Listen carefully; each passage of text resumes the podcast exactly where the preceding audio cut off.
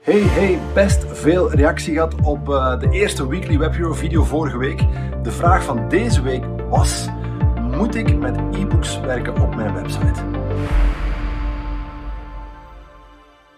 Hallo allemaal, tweede aflevering van Weekly Web Hero. En uh, deze week gaat het over het e-book. Moet je een e-book op je website plaatsen, ja of nee?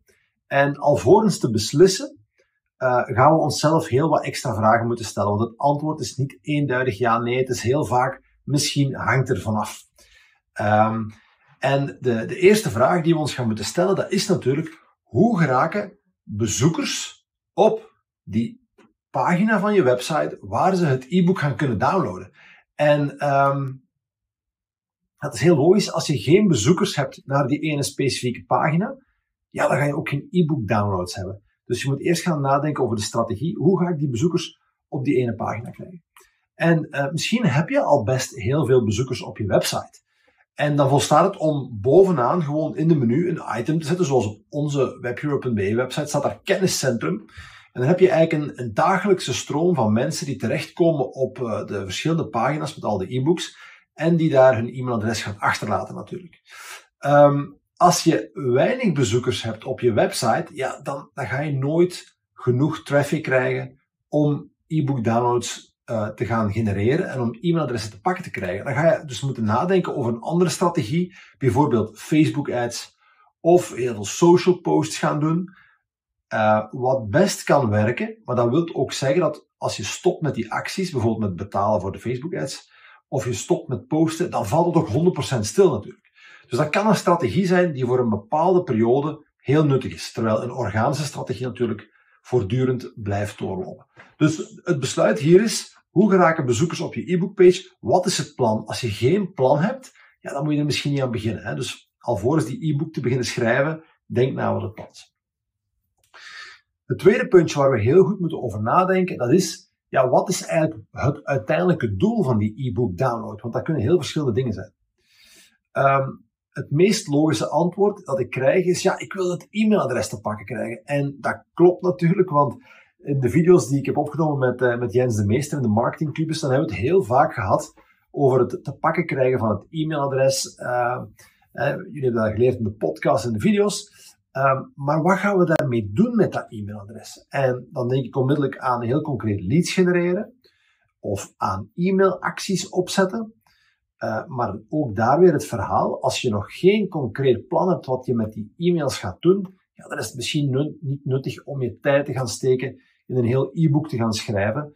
En zeker niet om het achter een formulier te zetten. Want als je al die content hebt en je hebt geen strategie met het e-mailadres, dan kan je misschien die content gewoon beter open en bloot publiceren, optimaliseren voor SEO en zo heel veel traffic naar je website gaan genereren. Dus goed nadenken wat is het doel van de content die ik hier wil gaan maken of gemaakt heb? Uh, zeker een punt waar je moet mee rekening houden, en ik ben geen advocaat en ik geef dus ook geen GDPR-advies, maar zorg ervoor dat je uiteraard in orde bent hè, met de juiste checkboxen en de juiste informatie, dat je geen regels gaat overtreden. Alright, stel dat jouw doel is om leads te genereren, om op korte tijd te gaan converteren naar sales. Dat is niet de makkelijkste opdracht. En mijn mening is dat het heel moeilijk is.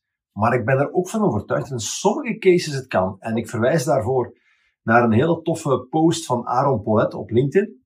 En die had een scriptje geschreven hoe je iemand zou kunnen nabellen als die een e-book download of zo heeft gedaan. Uh, maar, heel belangrijk, in dat geval moet je dus ook het telefoonnummer vragen, wat niet altijd wordt gevraagd bij een e-book download. Nu, onderwerp 1 ik heb een ideetje waarvoor dat absoluut wel zou kunnen werken. Bijvoorbeeld, ik schrijf een e-book over ongediertebestrijding. Ja? Waarom kan dat werken? Wel, die mensen hebben een zeer acuut probleem. Hè? Dat wil zeggen, die willen dat probleem zo snel mogelijk opgelost zien. Dat is niet het type klant waar je eerst een langdurige relatie moet mee gaan opbouwen, mee moet gaan eten, dus op bezoek laten komen, want die heeft een probleem, ongedierte, en dat moet zo snel mogelijk worden opgelost. In dat geval denk ik dat het perfect mogelijk is om van een e-book naar een lead te gaan, een sales team die opbelt, die eventueel langs gaat, afspraak inplant en uh, jouw product of jouw diensten gaat verkopen.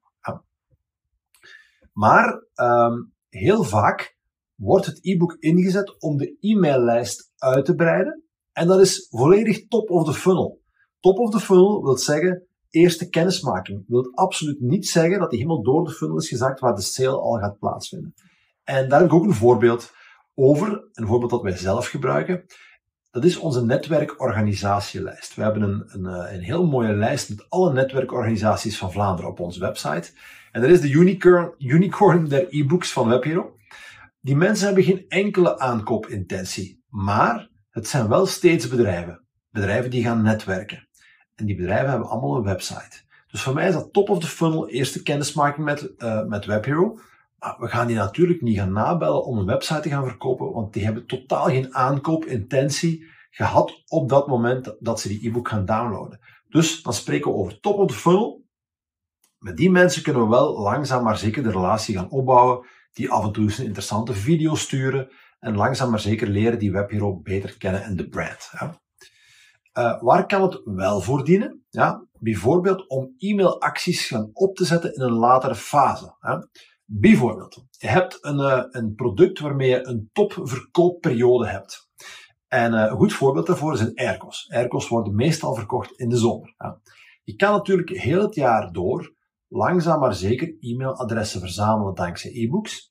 En je gaat die niet onmiddellijk gaan opbellen voor sales, maar je kan wel een zeer gerichte en bijvoorbeeld net voor de zomer e-mailactie gaan doen naar die mensen die die informatie hebben opgezocht. Dus er zijn verschillende strategieën wat je gaat, gaat kunnen doen met die e-books, hoe je die gaat willen vermarkten hè, in een latere fase.